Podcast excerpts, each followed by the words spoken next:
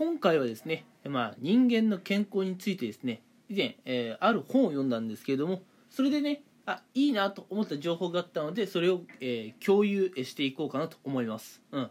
テーマがですね人間の免疫力についてのお話です。うん。まああのね最近はあの新型コロナの問題が結構ねあのもう2020年からずっと引きずってますよねこれね。うん。でまあどういう話をしたいかっていうとまあこういう新型コロナウイルスみたいなねウイルスに負けないような体を作るためには一体どういったことが必要なのかなっていうお話をしていこうと思います。うん。まあウイルスとかにね、まあ、風邪でもいいんですよ。風邪とかインフルエンザ。それからね多分、えー、この新型コロナウイルスにもね効いてくる話だとは思うんですけれども免疫力がね低下してしまうとこういった病気に、うん、かかりやすくなってしまう。という話で、うん、じゃあなんでねこう免疫力が低下してしまうのかってところなんですけれども、うん、まずやっぱねあのストレスの溜め込みすぎ、うん、これっていうのは結構ねあの免疫力を低下させてしまう要因となっています。うん、なんでねあのまあ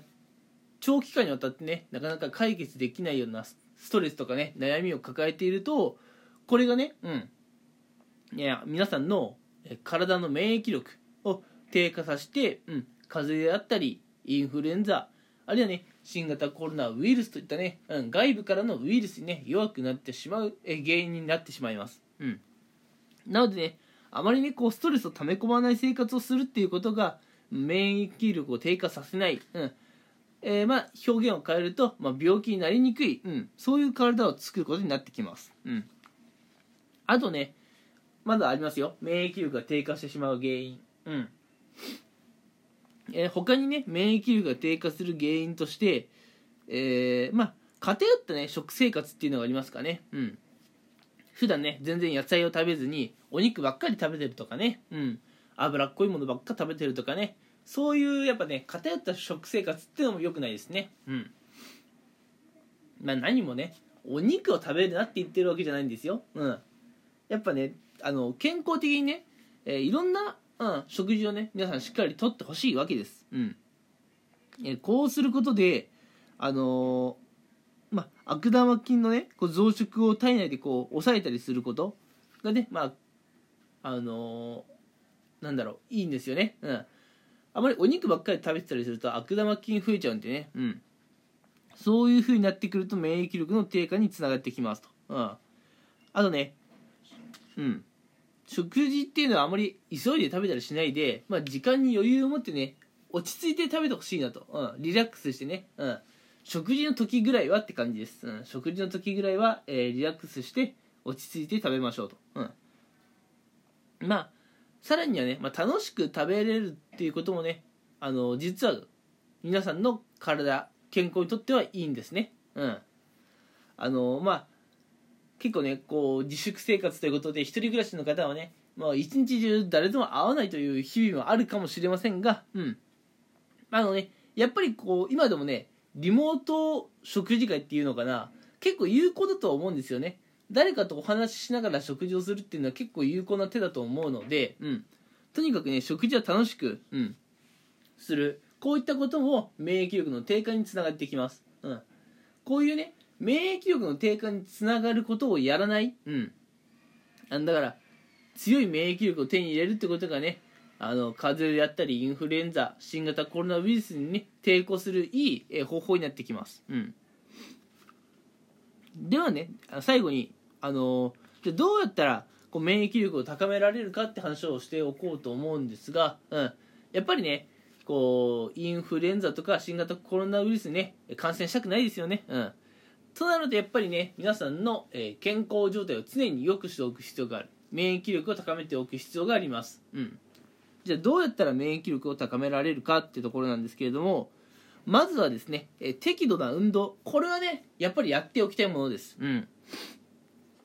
まあ、あのなかなかねこう運動しにくい、えー、状況かもしれません、うん。まあ、それでもね、えー、もしね、え、ジムに行けるとかっていうことであればジムに行ってねまあ、週2とか週3でも、えー、運動されるのがいいと思いますし、うん。えーあるいはね学生さんとかもしねこれを聞いていれば部活動はねやっぱりサボるもんじゃないかなと、うん、体育の授業もそう、うん、あれやっぱ意味があってね体育の授業とか部活とかやってるので、うん、しっかりね体を動かしてほしいかなと思います。